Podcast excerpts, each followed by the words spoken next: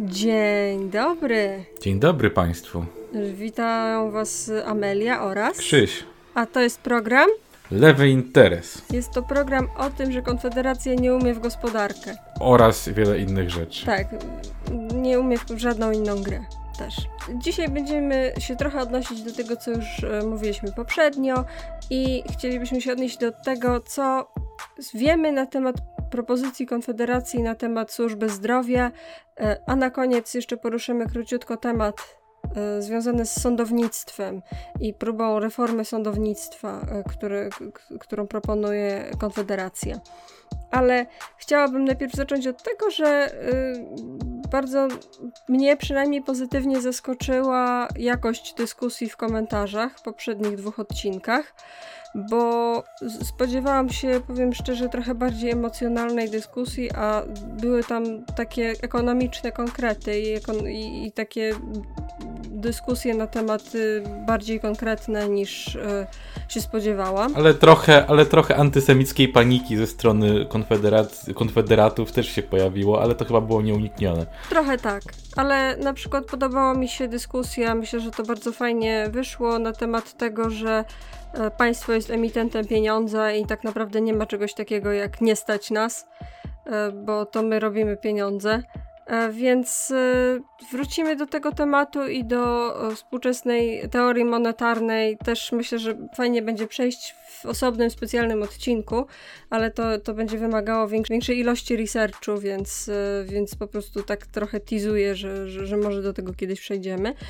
Jeszcze jeśli chodzi o ten drugi odcinek o edukacji, to spotkaliśmy się z taką, z taką może korektą, że być może rzeczywiście powinniśmy powie byli powiedzieć to bardziej w wprost, że tak naprawdę taki system jak w Nowej Zelandii, czyli finansowania nie, szkół i finansowania do pewnego stopnia prywatnych szkół przez y, państwo już istnieje w Polsce. Natomiast ja bym nie powiedziała, że to jest system bonów edukacyjnych, bo to nie jest system, w którym na przykład jest, byłby zakaz rekrutacji selektywnej albo zakaz rekrutacji, zakaz pobierania czesnego. Tylko to jest system trochę taki jak w Nowej Zelandii, tylko że bez tych wszystkich perksów Nowej Zelandii, czyli faktycznie dobrego finansowania dla jednej i drugiej strony. Więc powiem tak, jeśli pomysł Konfederacji na te bony y, edukacyjne polega na tym, żeby finansować porówno szkoły prywatne i publiczne, to bardzo proszę. Możecie finansować i prywatne, i publiczne dobrze, i jakby okej, okay, jeśli to jest, to jest ten pomysł, to ja, ja nie jestem przeciw. E, jeśli po prostu chcecie rozszerzyć to finansowanie, które dzisiaj jest w formie subwencji na szkoły prywatne, to spoko. Okej. Okay. Tylko, że nie jestem przekonana o tym, że Konfederacja faktycznie chce w taki sposób to przeprowadzić. Raczej mam wrażenie, że to jest taki bardziej populistyczna forma próby pr prywatyzacji wszystkich szkół, co nie powiodło się jeszcze nigdzie i absolutnie nie dzieje się w Polsce na razie. Nawet jeśli ktoś uważa, że to, te subwencje na polskie szkolnictwo, na polskie szkoły prywatne to jest forma bonów edukacyjnych, to tym bardziej w takim razie co, co nowego proponuje Konfederacja, co nie jest tym, co już mamy. Więc e, to, to jest tylko taka, taka, taka drobna, takie drobne odniesienie do tego, co było w poprzednich odcinkach. To przechodzimy do dzisiejszego mięseczka. Zacznijmy od tego, co Konfederacja sądzi o służbie zdrowia. Tak jak mówiliśmy poprzednio, e, Konfederacja oficjalnie nie sądzi nic po to, żeby, tak, tak jest, taka jest moja tutaj e, teoria, że e, nie sądzi nic, bo jak sprywatyzują, to będą mogli powiedzieć, no byliśmy cały czas za prywatyzacją, przecież to logicznie wynikało ze wszystkiego, co sądzimy, a jak nie przeprowadzą prywatyzacji, to będą mogli powiedzieć, no przecież tego nie było w naszym programie. Mhm taki jest zasadniczy cel. No i tam niestety jest, tak jak zresztą mówiłeś w poprzednim odcinku, Krzysiu, e, jest taki e, podwójny ciąg w dwie strony, e, bo z jednej strony mają libertarian, wolnościowców, korwinistów, którzy są za prywatyzacją, a z drugiej strony mają ludzi, którzy są nawet kurczę, nie wiem jak to określić. Nie, nie, nie powiedziałabym, że są ani faszystami, ani kapitalistami, są, są, są peronistami. Takim, tak, takim narodowym protekcjonizmem jakimś. Więc do tych osób ja usiłowałam znaleźć jakiekolwiek takie, nie wiem, czy jest jakiś rzecznik, który wyraził jakąś opinię na jakiś temat, e, czy może w trakcie koronawirusa. To jest dobry moment, żeby zacząć głosić jakieś tam mocne, mocne tezy dotyczące prywatyzacji. I znalazłam taki fragment tekstu. Konfederacja przedstawiła swój pomysł na walkę z koronawirusem. Powinno się zwolnić oddziały zakaźne i stworzyć specjalne miejsca izolacji, do których będą trafiać osoby chore. Wówczas, hmm. wówczas niepotrzebna byłaby tak duża liczba personelu. Taką wyspę zrobić i tam G wysyłać, wysyłać chorych. No i wiesz... Takie, ale w ogóle wymyślili w trakcie, w trakcie koronawirusa i to, to jest tak z maja, już w maju wpadli na to, że osoby z koronawirusem trzeba izolować. No, ale e, jeszcze z, z, takich wypowiedzi członków Konfederacji, jakichś bardziej e, śmiałych, to trzeba jeszcze odnotować na przestrzeni ostatnich miesięcy wypowiedź Janusza Korwina-Mikke, go, że aborcja nie jest w ogóle problemem, bo przecież można urodzić dziecko i sprzedać i to rozwiązuje problem, a więc to też jest jakiś, jakiś bardziej okay konkretny, konkretna deklaracja, można powiedzieć, ekonomiczna ze strony jakiegokolwiek konfederaty. Tak. E, jeszcze znalazłam wywiad z lekarzem, który mówił, że trzeba przede wszystkim zmienić sposób finansowania ochrony zdrowia i wprowadzić głębokie zmiany organizacyjne i zadbać o kadry. A. Znaczy, zgadzam się, ale co to znaczy? Trzeba, no, to znaczy, że trzeba poprawić sytuację i wprowadzić liczne zmiany, które zaadresują istniejące problemy. Wow, okej. Okay. I jeszcze widziałam jeden taki wywiad, w którym facet y, został zapytany wprost, ale jakby pan zwiększył liczbę lekarzy w Polsce? I on powiedział, to proste. Trzeba przygotować długi i szczegółowy plan. E, prze, prze, przepiękne. Także to są. Ale pamiętaj, że Konfederacja to jest partia konkretnych rozwiązań. Oni się kierują faktami i logiką i znajomością ekonomii, a nie uczuciami, sloganami i propagandą LGBT, więc tak, jakby... To po pierwsze i jeszcze piękne jest jak, że to się tak ekonomicznie wszystko klei dobrze i składa i, i to mi się podoba. Mhm. E, Okej, okay, ale teraz chcielibyśmy po pierwsze zastanowić się, no dobra, ale co, co w takim razie zrobić z tą służbą zdrowia, z tą, z tą systemem, z systemem opieki zdrowotnej, bo może to różne rzeczy da się zrobić i też y, w duchu poprzednich części tej serii nie chcielibyśmy być za bardzo lewicowi.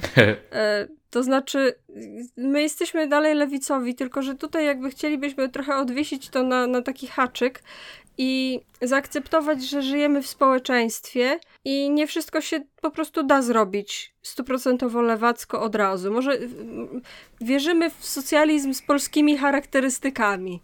Jesteśmy polskimi dęgistami na, na czas, na czas tej, tej serii i będziemy e, w tej serii apelować o centryzm radykalny i będziemy e, szanować, przynajmniej na ten, na ten moment, e, kapitalistów. Boli mnie, jak to mówię, ale zróbmy to przynajmniej na. O, a, dobra, zacznijmy od. Zacznijmy od tego, Krzysiu, jak działa polski system opieki zdrowotnej? Jak, jak zastanawiamy się, jak działa ten system, to trzeba się przede wszystkim zastanowić, w jaki sposób płyną pieniądze, bo jako, że jesteśmy państwem kapitalistycznym, państwem rynkowym, no to oczywiście wszystko się rozbija przede wszystkim o to. Taką podstawową a, rzeczą, którą trzeba się zastanowić, to właśnie kto finansuje leczenie. I finansowanie jest tak naprawdę rozłożone na dwie grupy osób, czyli ludzi bezpośrednio jako płatników składek i budżet państwa, czyli tak naprawdę powiedzmy pieniądze produkowane przez państwo z pokryciem w podatkach, czyli tak naprawdę również po części ludzi. Czyli społeczeństwo. Żyjemy w społeczeństwie, więc to społeczeństwo, ale tak, więc ogólnie jako, że na mocy konstytucji każdy obywatel polski ma prawo do leczenia, co jest w sumie całkiem miłe ze strony konstytucji, to rzeczywiście istnieje sposób, żeby praktycznie każdy mógł być traktowany jako płatnik składki, ale trzeba być jako ten płatnik zarejestrowany. Czyli w przypadku, w którym ktoś pracuje, to taka składka jest płacona. W przypadku, w którym ktoś jest bezrobotny, ale musi być zarejestrowany jako bezrobotny, w tym przypadku składka jest płacona, jeżeli ktoś jest rodziną osoby, yy, która płaci składkę. I teraz tak, czym jest ta składka? Składka to jest tak naprawdę w takim najbardziej klasycznym przypadku, gdy ktoś pracuje powiedzmy na umowie o pracę. Taka składka jest pobierana w ramach przez ZUS, to jest 9% dochodów osobistych. E, ZUS następnie przekazuje zebrane w ten sposób pieniądze do NFZ-u. E, Narodowy Fundusz Zdrowia, NFZ, to jest instytucja, która jest, ma swój jakby centralny organ i jest podzielona jeszcze okręgowo. Więc te wszystkie pieniądze zebrane od wszystkich płatników w Polsce trafiają do tego centralnego, centralnej grupy, do, do głowy NFZ-u i następnie przy pomocy odpowiedniego algorytmu rozdzielany jest na konkretne wojewódzkie pod NFZ-y. Czyli w pewnym sensie zrzucamy się wszyscy według możliwości, a potem województwa dostają według potrzeby. Ale czy to naprawdę działa. Z tym bywa różnie i dlatego ten algorytm jest ciągle modyfikowany. Zasadniczo działa to w ten sposób, że pod uwagę bierze się liczbę płatników, strukturę płci i wieku, e, właśnie osób bezpieczonych powiedzmy, no bo właśnie to nie tylko płatnicy, ale też ogólnie osoby, które są jakby zarejestrowane jako, jako ubezpieczeni. Bierze się też pod uwagę ile w poprzednich latach otrzymały województwa, czyli jest bardzo, bardzo złożona taka powiedzmy, bardzo złożona formuła, na podstawie której e, rozdziela się potem te zebrane kolektywnie środki. Takiej najbardziej podstawowej strukturze teoretycznie potem, jak to jest rozdzielone na województwa, to już wewnątrz województwa NFZ w danym województwie ma autonomię, jak to rozdziela, chociaż to znowu nie do końca tak działa, bo jest szereg ustaw, które to regulują. Pewne rodzaje placówek mają pewne dodatkowe, jakby mogą być zapriorytetowane wyżej, są pewne ograniczenia tej wolności NFZ-u wewnątrz województwa ale ogólnie rzecz biorąc NFZ wewnątrz województwa podpisuje kontrakty z placówkami. Podpisuje kontrakty z placówkami świadczącymi usługi w zakresie ochrony zdrowia. I tu się na ogół zaczyna problem. Problem się pojawia dlatego, że te placówki mają z góry zakontraktowaną pewną liczbę zabiegów lub no, procedur, które mogą wykonać. Na przykład szpital może dostać z góry że określone, że w ciągu tego roku może przyjąć tylu a tylu pacjentów ze średnim czasem pobytu tylu a tylu dni. Jak można się domyślić, to działa tak sobie, dlatego że, że, że szpitale zasadniczo nie odmawiają przyjmowania ludzi, nawet jeżeli e, może przekraczać to ich e, możliwości, jeżeli na przykład pojawia się jakiś nagły przypadek, jeżeli człowiek przychodzi z urwaną ręką, to nie powiedzą mu wyczerpaliśmy limit na ten miesiąc, tylko na ogół jednak go przyjmą.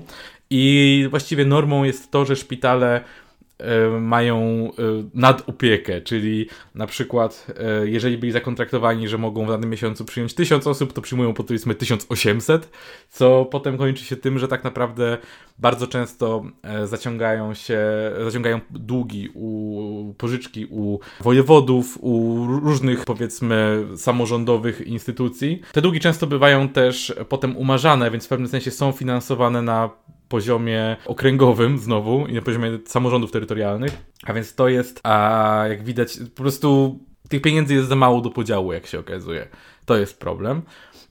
Teoretycznie zaadresowaniem tego jest też fakt, że NFZ to jest w założeniu miał być takim w sumie głównym wpływem do tego systemu e, ochrony zdrowia, ale to się trochę zmieniło. Samo Ministerstwo Zdrowia y, dostaje również pieniądze z budżetu państwa, które również są przeznaczane na, na ten system. Czyli na przykład tutaj od jakiegoś od paru lat całe ratownictwo medyczne na przykład y, jest finansowane właśnie z budżetu przyznanego ministerstwu. No i niektóre też specjalistyczne placówki, specjalistyczne zabiegi w y, placówkach o bardziej takim szerokim profilu mogą być bezpośrednio finansowane z budżetu. to jest taka różnica. Ale tak, tak, ogólnie problem jest taki, że, znaczy to jest znowu fajne założenie, no bo tak naprawdę szpital taki publiczny, taka jednostka, która właśnie jest zakontraktowana przez, przez NFZ, nie może teoretycznie, znaczy to praktycznie też, nie może mieć właścicieli e, prywatnych, tak? Nie może być, e, mieć, tak jak w Stanach się często zdarza, że szpital należy do jakiejś bogatej rodziny, e, która od pokoleń ten szpital posiadała, bo założyli go 150 lat temu i, i potem tylko zmieniła się struktura i czasem zastąpiła tą rodzinę korporacja i w rezultacie mamy tak naprawdę firmę, która musi wycisnąć jak najwięcej z pacjenta. Teraz wyciskają jak najwięcej z pacjenta, ale nie bezpośrednio, więc to w rezultacie rozkłada się lekko inaczej, tak? Dlatego, że, jakby to powiedzieć, e, nie, nie może być po prostu e, czerpania zysku z prywatnej, z prywatnej osoby, tym samym w interesie szpitala jest po prostu udzielanie pomocy. Takie było założenie. Problem jest taki, że jeżeli ograniczymy ilość środków, które mogą przeznaczyć na pomoc każdej osobie, albo jeżeli przyznamy środki na pomoc mniejszej liczbie osób niż realnie do tego szpitala przychodzi, to wiadomo, trzeba szukać oszczędności. I w tym momencie, jako że szpital nie może właśnie uzyskać finansowania z innych źródeł, pozostaje tylko obniżanie wydatków. No bo w przeciwieństwie, w odniesieniu do poprzednich odcinków, w przeciwieństwie do państwa, szpital nie, nie, nie wytwarza własnej waluty, więc tutaj naprawdę jest ograniczony do tego, co ma od ludzi, plus ewentualnie właśnie w pożyczkach, ale co wiadomo jest tutaj naprawdę krótkowzroczne rozwiązanie, no bo zaciągasz pożyczkę, której właściwie nie masz jak spłacić, dlatego że nie masz jak wytworzyć żadnych pieniędzy, nie masz jak uzyskać nawet tych pieniędzy, poza tym, że możesz liczyć, że jakimś cudem NFZ nagle da ci w następnym roku tak dużo pieniędzy, że będziesz miał nadmiar, a nigdy nie ma tego nadmiaru, a więc na ogół to jest tak naprawdę e, właśnie liczenie na umorzenie po to, żeby uzyskać dodatkowe finansowanie od e, jakby niższego szczebla niższego szczebla administracyjnego. W praktyce m, mm, podobno taką jedną rzeczą, którą, która jest uniwersalna i to można rzeczywiście zauważyć też z doświadczeń ludzi. Pierwsze na czym się oszczędza to jest zawsze catering, dlatego jedzenie w szpitalach jest okropne zwykle, bo po prostu to jest pierwsza rzecz, którą można obciąć, tak? Następną rzeczą są niestety takie potrzebne rzeczy jak e, prześcieradła, jak łóżka, taki sprzęt, który obniża komfort, ale na ogół nie naraża bezpośrednio życia osób, którymi, którymi szpital się zajmuje. Problem jest taki, że na ogół jest po prostu niewiele pola do manewru. Niestety też kolejnym polem do manewru, które się czasami w szpitalach wykorzystuje, jest zatrudnianie personelu na kontraktach, które pozwalają omijać zapisy kodeksu pracy, więc na ogół jest to po prostu wymuszone teoretycznie jest po prostu wymuszone tym, że szpital potrzebuje więcej personelu, ma bardzo ograniczone pieniądze na ten personel, więc musi się zachowywać jak taki Janusz biznesu i po prostu nie stać, nie stać szpitala na. W sensie miałby do wyboru albo mniej personelu na bardziej godnych warunkach, albo więcej personelu na, na niegodnych warunkach i często decydują się na tę drugą opcję, po to, by po prostu być w stanie zapewnić opiekę większej liczbie osób. Też takim doświadczeniem, które często, e, które też widziałem na paru blogach e, właśnie lekarzy, to jest w sumie ciekawe, ale dość przykre, jest to, że na przykład szpitale są w stanie nieraz zainwestować trochę pieniędzy na przykład w kurs dla lekarza, który pracuje na przykład mieli, e, jakaś lekarka opowiadała taką historię, że przyjeżdża do szpitala radiolog, żeby zewnętrzny, żeby analizować zdjęcia, więc wysłano ją na odpowiednie, żeby uzyskała odpowiednie kwalifikacje i sfinansowano jej edukację w tym kierunku, żeby mogła rozpoznawać te zdjęcia, żeby móc przestać płacić temu radiologowi, przy czym jednocześnie po prostu tej lekarki do jej obowiązków w ciągu dnia dorzucili jej, dorzucili jej analizę tych zdjęć bez dania jej na dodatkowego czasu ani funduszy. A więc jakby szuka się też tego typu sposobów, ale no wiadomo, to zawsze jest kosztem na przykład przeciążenia pracownika, co też y, może się odbijać potem na e, jakości e, świadczenia tych usług. Tak, nie, trochę mi się skojarzyło to, to, to ostatnie, co powiedziałeś z takim, e, nie pamiętam kto to napisał, jest jakieś takie prawo, prawo kogoś tam, że liczba pracowników korporacji zmniejsza się do N, a N to jest ostatni pracownik.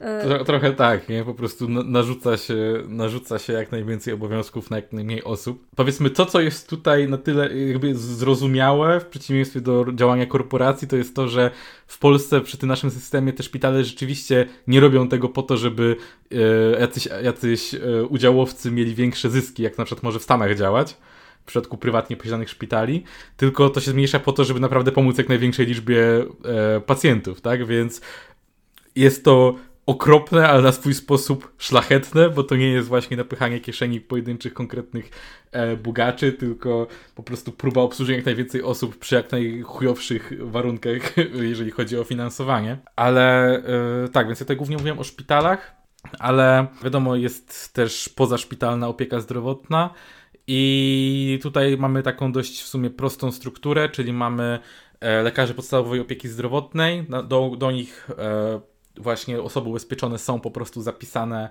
na ogół ma się przypisaną taką osobę, można się zarejestrować właściwie tak naprawdę teoretycznie do dowolnej placówki. Często jest tak, że placówki mają jakby ograniczone limity i tu mam wrażenie jest taka trochę luka, bo teoretycznie mamy prawo zapisać się wszędzie i, i nie bardzo mogą nam odmówić, ale z drugiej strony mogą nie mieć po prostu mocy przerobowych, żeby nas przyjąć, ale teoretycznie możemy się zapisać do, do e, lekarza podstawowej opieki zdrowotnej jakiego chcemy. I taki lekarz zajmuje się podstawowymi problemami zdrowotnymi, przyjmuje nas na wizyty, a, o, i również e, może nam wydać skierowanie do lekarzy specjalistów lub do specjalistycznych placówek, w których mogą nam udzielić właśnie specjalistycznej pomocy. I w takiej sytuacji również to, ilu takich pacjentów e, ten lekarz powinien w ciągu dnia przyjąć, i, i ile skierowań może wydać, jest y, narzucone na mocy kontraktu z NFZ. I znowu lekarze bardzo często robią to tak naprawdę, y, jakby robią więcej tego niż teoretycznie powinni, czyli przyjmują więcej ludzi w ciągu dnia niż powinni, mimo że tak naprawdę nie przekłada się to na dodatkowe zyski. I to często jest też, często odbija się to na tym, że występują, występują nieraz niechęć u takich lekarzy, żeby na przykład wypisywać skierowania, dlatego że akurat y, o ile mogą cię zobaczyć dodatkowo w ciągu dnia i teoretycznie na tym nie tracą, to mają bardzo ograniczony limit, co, jak mogą ci pomóc, jeżeli tylko potrzebna jest jakaś na przykład specjalistyczna pomoc. Przekraczanie tego limitu jest po prostu kosztowne. Więc tak naprawdę to jest taki system, w którym chodziłoby o to, żeby jak najwięcej agentów mogło dostosowywać do bieżącej sytuacji i bieżących potrzeb e, fundusze, które uzyskuje z góry. Problem jest taki, że tych mhm. funduszy dostaje po prostu za mało. Mhm. To jest bardzo duży mhm. problem w tym wszystkim. Mm, dobrze. Zanim się zaczniemy zastanawiać, bo myślę, że ten odcinek nie chcę, żeby to był, co można zrobić bo nie mamy z czym dyskutować. To jest odcinek o Konfederacji i jak już żeśmy udowodnili, oni nie dają nam nic, z czym możemy tutaj pracować i co, co możemy omówić krytycznie. E, więc zamiast tego chciałabym, żebyśmy teraz omówili parę różnych systemów opieki zdrowotnej, które są uważane za dobre. I one będą na różnych poziomach socjalizacji, na różnych poziomach y, prywatyzacji od najbardziej socjalistycznego do najbardziej sprywatyzowanego. Żaden z tych systemów to nie będzie system amerykański, bo tak jak już poprzednio żeśmy mówili, to jest, istnieje coś takiego jak prawo Johna Olivera. Jak chcesz coś wprowadzić w Polsce, to możesz wejść na YouTube'a i sprawdzić, czy jest o tym odcinek Johna Olivera i na 100% jest i zostało to wprowadzone w Stanach i poległo i jest siedliskiem każdej możliwej patologii. I więc y, to, trochę Ameryka jest takim chochołem, i trochę tylko chciałam się, zanim przejdziemy do tych, do tych trzech systemów, które chcielibyśmy omówić dzisiaj, główny problem, który powoduje te wszystkie problemy, o których słyszymy najbardziej, jest taki, że Ameryka szasta pieniędzmi na e, prywatne szpitale, to znaczy publicznymi pieniędzmi na prywatne szpitale, ale nie, nie ma żadnego systemu kontroli nad tymi szpitalami. To znaczy, że na przykład szpital ma się budować, dostaje pieniądze publiczne z lokalnego budżetu, ale już nie ma systemu jakiejś centralnej kontroli jakości tych szpitali, albo nie ma konkretnego standardu tego, jak te pieniądze mają być wydawane. Czyli jeśli ta prywatna firma, która kupuje szpital, ma kontrakt podpisany z, z firmą konkretną farmaceutyczną albo konkretnym dostarczy, dostawcą, e, nie wiem, cateringu, czegokolwiek, to, te, to mogą się ze sobą umówić i ta firma cateringowa albo jakakolwiek inna może kasować tak naprawdę pośrednio publiczną kasę na tyle, ile chce, bo nie ma żadnej osoby, która by w imieniu obywatela, w imieniu podatnika negocjowała te ceny. Czyli innymi słowy, opłaca się mieć firmę, która buduje szpitale i dostarcza cateringi, tak? Tak, dokładnie tak jest. To samo zresztą w Stanach jest z więzieniami prywatnymi, mhm. że możesz w zasadzie serwować ludziom robactwo i nikt ci nic nie zrobi, bo jesteś prywatną firmą, która jest y, wynajmowana przez inną prywatną firmę, więc no najwyżej no, wolny rynek, nie? Mogą cię zmienić na inną firmę, która nie serwuje robactwa. Jak, nie, jak decydują, że nie będą, y, nie chcą takiej firmy, co nie serwuje robactwo, no to takie prawo na wolnym rynku. I akurat w, w medycynie to nie powoduje obniżenia jakości, bo nie, mimo wszystko trzeba przyznać, że technologia medyczna i jakość medycyny jest wysoka. To się odbija po prostu na cenach że ten sam lek nie jest w ogóle negocjowany i bierze się go po najwyższej możliwej cenie, bo tak pasuje prywatnym dostawcom tego leku. I nie mówię tylko o Big Farmie tutaj, ale całym, całym jakby łańcuchu produkcyjnym. Też dostajesz najdroższą możliwą protezę nogi, a nie najtańszą możliwą, albo jakąś okej, okay, dobrą w sam raz o protezę nogi, tak jakbyś dostał w jakimś normalniejszym systemie. Także to jest problem z, z amerykańską e, służbą zdrowia I na tym chciałabym zakończyć, bo to nie ma sensu. Nie będziemy o tym więcej gadać. To jest ostatni raz, kiedy poruszam ten temat. Ale nie mówimy służba zdrowia, bo to nie łatwo. Dobrze, opieka zdrowotna. Dobra, teraz przejdźmy do y, pięknej, komunistycznej, socjalistycznej opieki zdrowotnej na wyspie Kuba. Tak więc, na Kubie system jest całkiem ciekawy. Naprawdę finansowany jest z budżetu państwa odgórnie. Samo państwo, od, sam rząd od lat pokazuje, że ma bardzo wysoki priorytet na to. To jest właściwie największy wydatek jeden z największych w każdym razie wydatków z budżetu.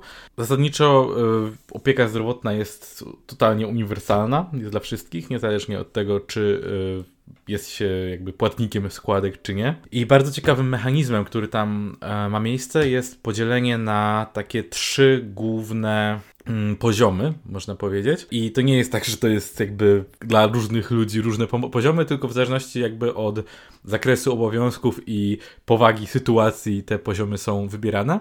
I 80% tak naprawdę, yy, około 80% jakby kontaktu yy, ludzi z systemem opieki zdrowotnej przebiega na pierwszym poziomie, najniższym poziomie. I to jest taki system oparty o lokalne społeczności. Buduje się takie powiedzmy przychodnie, takie ośrodki w osiedlach, je się rozmieszcza po prostu w zależności od, od zaludnienia i miejsca geograficznego. Tam nie ma jakoś... Taki trochę lekarz dzielnicowy do ciebie przychodzi. Tak, i ty również możesz przyjść do niego, te miejsca są otwarte 24 na dobę i personel e, albo chociaż jego część mieszka bezpośrednio nad tym ośrodkiem, ma, ma po prostu zakwaterowanie tam. E, personelem często są ludzie, na przykład studenci medycyny na pierwszych latach są tam przydzielani i przy okazji mają też od, od samego właściwie początku studiów praktykę. Są tam pielęgniarze, pielęgniarki, no i są też lekarze. Oni zarówno właśnie pełnią rolę takiego ośrodka, do którego możesz przyjść, możesz uzyskać pomoc, zarówno taką doraźną, jak e, zgłosić się po swoje leki, zgłosić się po, na, na, na leczenie konkretne, czy, czy zgłosić się z konkretnym problemem medycznym, ale także e, są te, każdy z tych ośrodków jest odpowiedzialny za permanentną inwigilację obywateli, to znaczy średnio e, raz na, dwa razy do roku średnio dwa razy do roku każda z osób mieszkających w, na, w danej jakby dzielnicy, czy powiedzmy osiedlu, jest odwiedzana przez właśnie lekarza, pielęgniarkę, pielęgniarza, ogólnie przez, przez personel, który właśnie pracuje w takim miejscu, czy tam studentów właśnie medycyny, którzy przychodzą i E, przeprowadzają po prostu serię kontrolnych badań. Ci przerwę, bo to fajną anegdotę znam na ten temat, że no bo to jest jednak kraj katolicki mhm. i dość konserwatywny mimo wszystko, już mniej niż kiedykolwiek, e, ale, ale nadal, nadal to istnieje. I e, czytałam taką fajną anegdotę, że kobieta poszła do takiego lekarza właśnie na taką kontrolną wizytę i lekarz coś, bo tam wszyscy mieszkali w jednej małej społeczności i lekarz coś tam, słyszałam, że pani córka trochę się puszcza nie? I ona tak, co? Co, ma, ma, jakiś problem z tym, nie? Nie, to tak, proszę po prostu skierować, żeby przyszła, to jej, to jej dam zapas prezerwatyw. Mm. Taki, nie, dam jej zapas prezerwatyw i zlecę, jak będzie chciała, to jej zlecę dodatkowe badania albo dam jej skierowania na dodatkowe badania na choroby przenoszone drogą płciową, jeśli będzie chciała. Jakby taki był, takie jest nastawienie, bardzo prewencyjne i takie bardzo, rzeczy, jest bardzo nosy, jakby, to nie mówię, że to jest jakiś super, że, że, że, że lekarz cię inwigiluje, co robisz w łóżku, ale jakby podejście do tego jest w dobrym kierunku, powiedzmy. Jest właśnie duży taki nacisk na, na prewencję, jest duży nacisk też właśnie na to, że ci lekarze właśnie mają mają być osadzeni nie tylko w godzinach pracy, ale ogólnie mają być osadzeni w danej społeczności, bo to też na przykład pomaga rzeczywiście, na przykład jako, że oni znają rzeczywiście te rodziny, na przykład jeżeli wiedzą, że w jakiejś rodzinie jest historia jakiejś choroby, no to wiedzą, że można dać dodatkowe badania w tym kierunku, tak? Albo, że jeżeli występowały na przykład problemy e, w ciąży, no to wiedzą, że jak pojawia się ciąża, to trzeba dodatkowe badania skierować i tak dalej. Więc jest, jest taki właśnie bardzo silnie, e, lokalnie e, skupiona pomoc. I, I właśnie też po części to wynika także z potrzeby, dlatego że e, Kuba nie jest super bogatym krajem, bo hmm. czy, przy czym nie, ani nie przyczyniły się w sensie podaje się główne dwa problemy, powody tego, że e, od, od wielu lat nie radzą sobie za dobrze. Pierwszy jest taki, że duża część gospodarki była rozkręcona dzięki wsparciu finansowemu ZSRR i gdy to się skończyło, e, zaczęło się robić trochę gorzej, ale największy problem jest taki, że e, obłożeni są embargo przez USA, bo USA bardzo chce im pokazać, że socjalizm nie działa, więc żeby im pokazać, jak bardzo nie działa, niszczą im ekonomię przez e, blokadę. No, ale w każdym razie, mimo tego, e, mają niesamowicie wysokie, e, właściwie wszystkie współczynniki, które, które e, określają e, zdrowie publiczne. Tutaj właśnie bardzo często się wskazuje tą prewencję, że to jest taka trochę, to jest rozwiązanie, ale też konieczność, dlatego że po prostu często jakby się rozwinęły poważne choroby, to mieliby problem z leczeniem tego, więc najlepiej jest wyłapywać jak najwięcej rzeczy jak najwcześniej. To też po prostu jest, e, ale to wiadomo też ogólnie jest po prostu dobrą praktyką. No, ale jakby wyższym poziomem, tym drugi, to był pierwszy poziom. Drugi poziom to są polikliniki. One też dotyczą społeczności, ale już większych. E, to jest taki już bardziej, bardziej szpital, ale ciągle zarządzany lokalnie. Dzisiaj się szacuje, że to jest około 15% właśnie problemów medycznych ląduje tam. No i tam są już przeprowadzane bardziej skomplikowane zabiegi, kontrolowane bardziej złożone, bardziej złożone operacje. Co jest y, trochę problematyczne w całym systemie, to że w ramach y, oszczędności i w ramach też problemu z dostępem do niektórych leków, akurat Kuba produkuje sporo własnych leków, ale nie wszystkie są w stanie. Jest też pewien nacisk na stosowanie w takich poliklinikach różnego rodzaju e, zielarstwa i leczenia naturalnego, co czasami może mieć sens, ale czasami jest chyba trochę e, rozpaczliwe. Mimo to wyniki mają super, więc jakoś to działa. I takim najwyższym, najwyższym poziomem są już szpitale i instytuty medyczne, które są już jakby państwowe, tam się na ogół dostaje właśnie ze skierowania z poprzednich poziomów. No i to są takie już naj, naj, najpoważniejsze przypadki, no, no to jest mniej więcej 5% właśnie jakby całego medycznego kontaktu między obywatelami a, a systemem. Tak, minus jest niestety taki, że y, to jest bycie lekarzem w, na Kubie to jest jednak zawód dla, dla marzyciela, dla idealisty, bo tam się zarabia y, miesięcznie odpowiednik 52 dolarów na, na lekarza, więc obecnie na, na, Kubie bardziej opłaca się być taksówkarzem, pry, prywaciarzem nielegalnym niż być lekarzem. I jeszcze jest taki problem, że y, nie wiem, czy to chciałeś też powiedzieć o Wenezueli. Nie, nie, chciałem tylko dodać jeszcze, że te, jest trochę jak w Polsce pod tym względem, że leki e, i różne akcesoria medyczne typu aparaty słuchowe, e, dentystyka, kule, takie różne rzeczy, one nie są za darmo, one są częściowo finansowane przez państwo, na to trzeba mieć już pieniądze, ale są programy, które finansują to w pełni dla najbiedniejszych. To jeszcze chciałem tylko dodać, że to jest akurat też podobne do tego w mhm. Polsce. A co z Wenezuelą? E, z Wenezuelą jest tak, że ponieważ e, Kuba musiała szukać sobie przyjaciół, to jednym z przyjaciół Kuby jest e, Wenezuela i jako dobro eksportowe traktuje się właśnie lekarzy. Mhm. Za, w, w, zamian za pomoc za, za, za petrodolary wenezuelskie, które już no, powoli, no teraz mamy kryzys, więc średnio z tymi dolarami, ale normalnie za petrodolary dostawali, po prostu wysyłali swoich lekarzy. I Wenezuela się trochę traktuje jako takie, takie rozszerzenie kubańskiego programu opieki zdrowotnej, e, co jest no, niefajne dla, dla Kubańczyków, bo to znaczy, że jest po prostu mniej tych lekarzy dla nich. I często jest tak, że na przykład twój lekarz rodzinny akurat zostaje wysłany do Wenezueli i nie ma go rok albo coś w tym stylu. Wenezuela, zostałem powołany. Tak, także to jest y, ten system, po prostu chcieliśmy dać przykład tego, że da się to zrobić na minimalnych funduszach. Mm, teraz przejdziemy do sekcji Żyjemy w społeczeństwie, czyli jeśli już trzeba coś prywatyzować, to jak to zrobić, żeby nie rozjebać wszystkiego. I chciałabym zacząć od y, mojego osobistego ulubieńca, czyli od systemu opieki zdrowotnej we Francji. Bo we Francji to działa tak, że mamy bardzo krótko, najkrócej mówiąc, y, system opieki powszechny, system scentralizowany, publiczny, z małymi przyczółkami prywatnymi. I to jest system, który jest uważany za najlepszy na świecie. We wszystkich rankingach WHO jest na pierwszym miejscu. Y, jest, Francuzi go bardzo chwalą, jest we wszystkich y, rankingach na pierwszym miejscu, jeśli chodzi o zadowolenie klienta, czyli pacjenta w tym przypadku. Jedynym jego minusem jest to, że jest drogi, ale jest drogi w taki sposób, że myślę, że nikomu to nie przeszkadza, bo y, Francuzi wydają 11,3% y, PKB na, na opiekę zdrowotną. Libertarianie płaczą pewnie, ale normalnym ludziom to nie przeszkadza. Tak.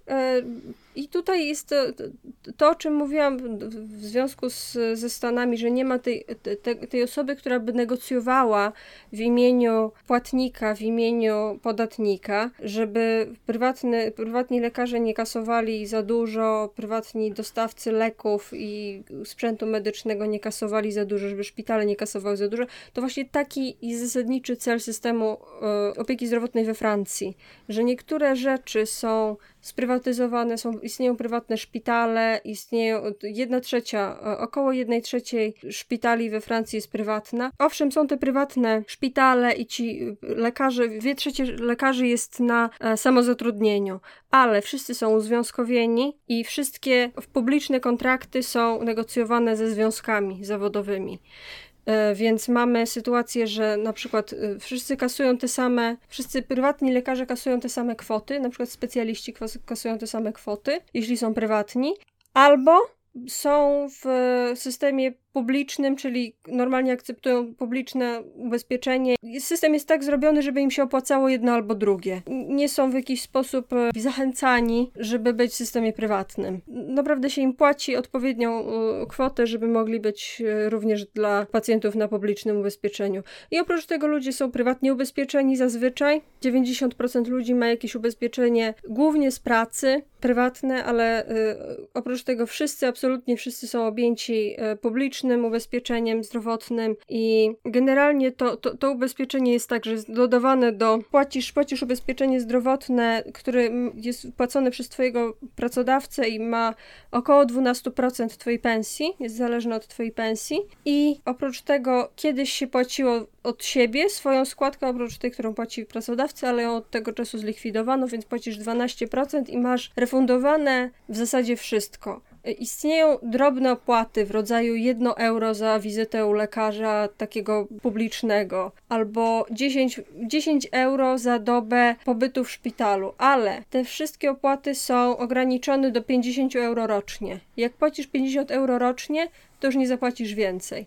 I o. generalnie system jest tak zrobiony, że im więcej potrzebujesz ochrony, im więcej potrzebujesz pieniędzy tak naprawdę, tym więcej ich dostajesz, a im na przykład lżejsze masz, powiedzmy, że jesteś chory, masz jeden uraz, to za, raczej za niego zapłacisz nawet do 30% ze, swo ze swojej kieszeni, ale jeśli na przykład masz raka albo masz jakąś przewlekłą chorobę, to wszystko jest refundowane dla ciebie, łącznie z lekami. Więc mhm. to ma duży sens. I jak widzicie, da się tak naprawdę mieć system, który łączy ze sobą ten sektor prywatny z, z sektorem publicznym w taki sposób, że to jest bez szkody dla pacjenta. Oczywiście to jest, to jest też bogaty kraj, tak? I mamy, są tam ludzie, którzy, istnieje większe prawdopodobieństwo, że są w stanie zapłacić za pójście do lekarza, że dla, dla nich to jedno euro, czy dwa euro, czy 10 euro za dobę w szpitalu to nie jest jakiś, wiesz, nie zbankrutują. Mhm patrząc na polskie warunki życia, pewnie to by był większy problem, ale też nie widzę powodu, żeby na przykład nie wprowadzić progów w takich, w takich dofinansowaniach. Pełne dofinansowanie dla ludzi po,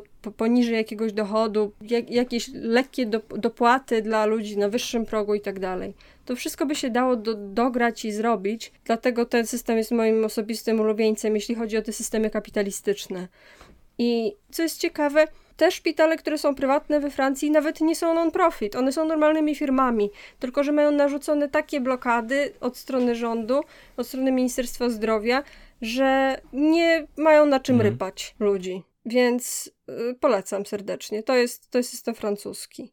A, jeszcze jest system drugi, który chciałabym omówić, który y, jest w zupełnie innej części świata hehe, omówiliśmy trzy kontynenty, czyli system singapurski, który jest o wiele bardziej jednocześnie sprywatyzowany, ale też autokratyczny, tak jak wiele innych rzeczy w Singapurze, bo w Singapurze to działa tak, że są to jest ciekawe, e, są korporacje, e, takie prywat, niby prywatne korporacje, które są spółkami Skarbu Państwa. One prowadzą szpitale. I te i działa to tak, że każdy jest ubezpieczony i każdy ma obowiązek, oprócz tego, że e, płaci składkę zdrowotną, to jeszcze odkładać. Dostaje coś w rodzaju, można powiedzieć, takiej składki emeryt jak emerytalna, tylko że zdrowotna.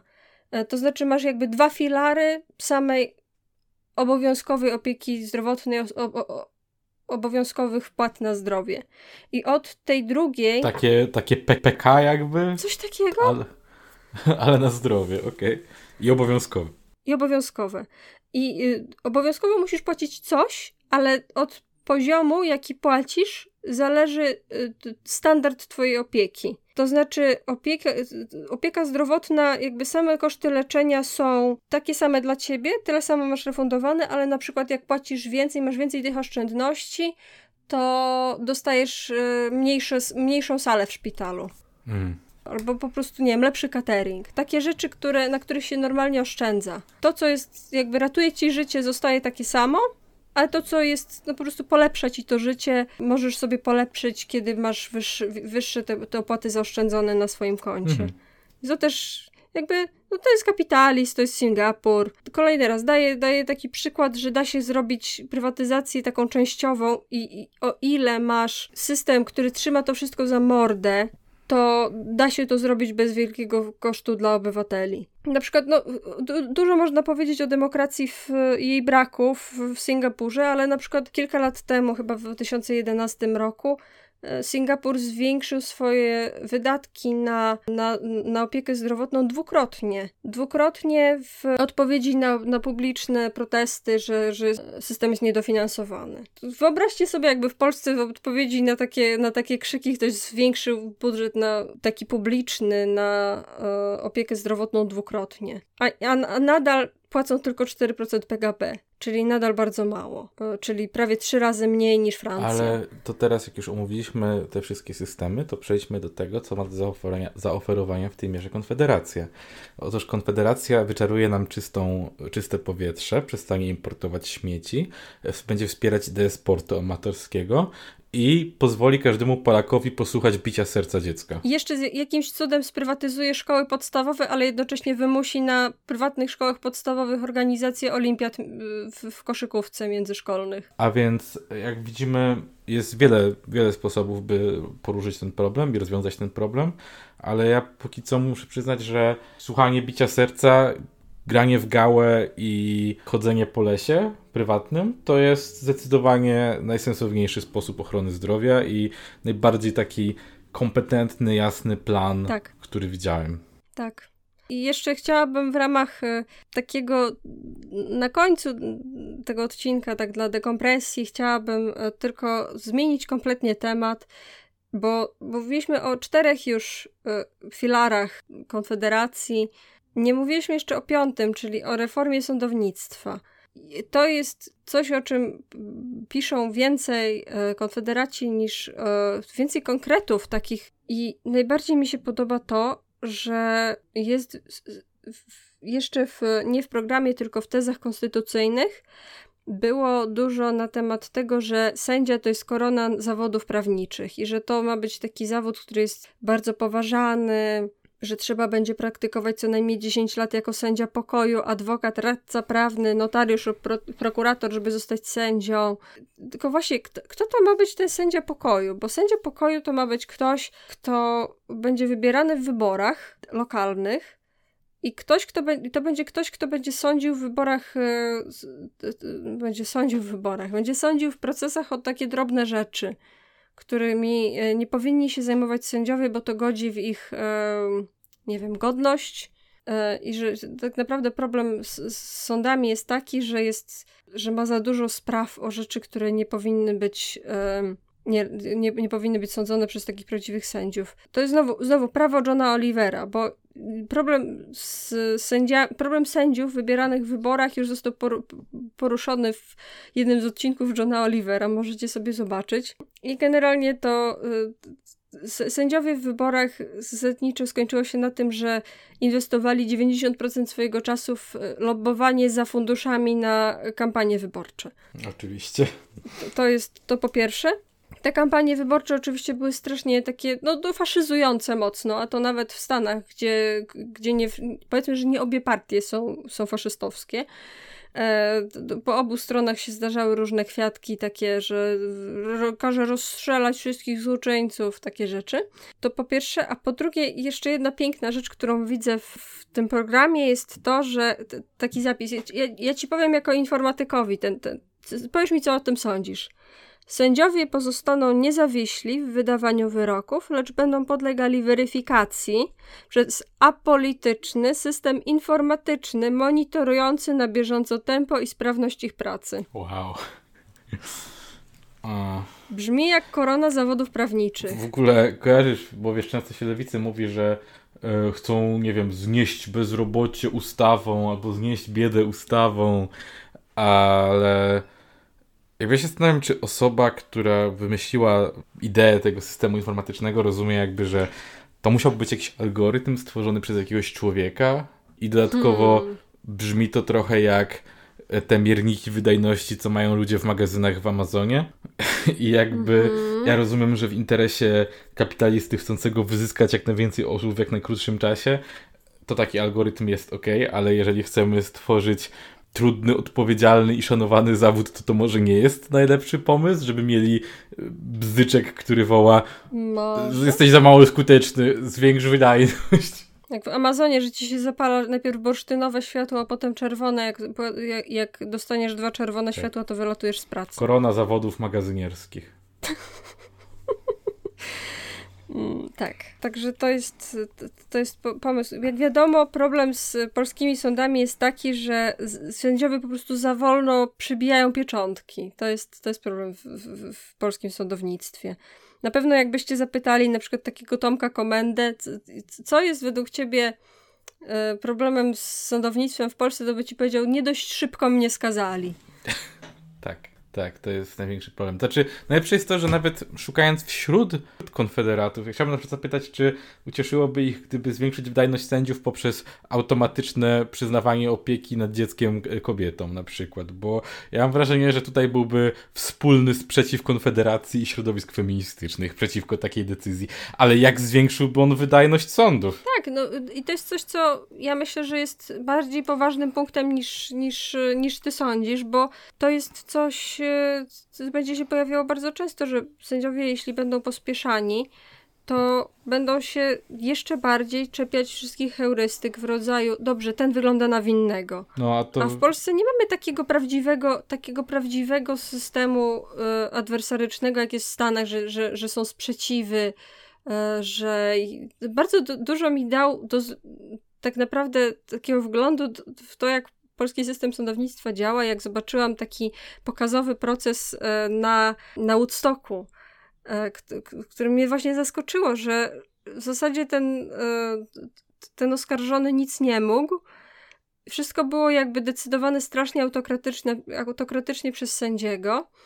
I na końcu jeszcze to, te, ten sędzią, jakby tym aktorem grającym sędziego był sędzi, faktyczny sędzia Igor Tuleja i na końcu jeszcze zażartował, że ho, ho, ho, bo my tutaj przeskakujemy różne rzeczy, bo w sądownictwie nie chodzi o to, żeby e, skazać winnego, tylko żeby skazać szybko. Mm. To wzbudziło moje zaufanie do systemu sądownictwa w Polsce i na pewno wzbudziło moje zaufanie do apolitycznego systemu popędzającego sędziów. Tak.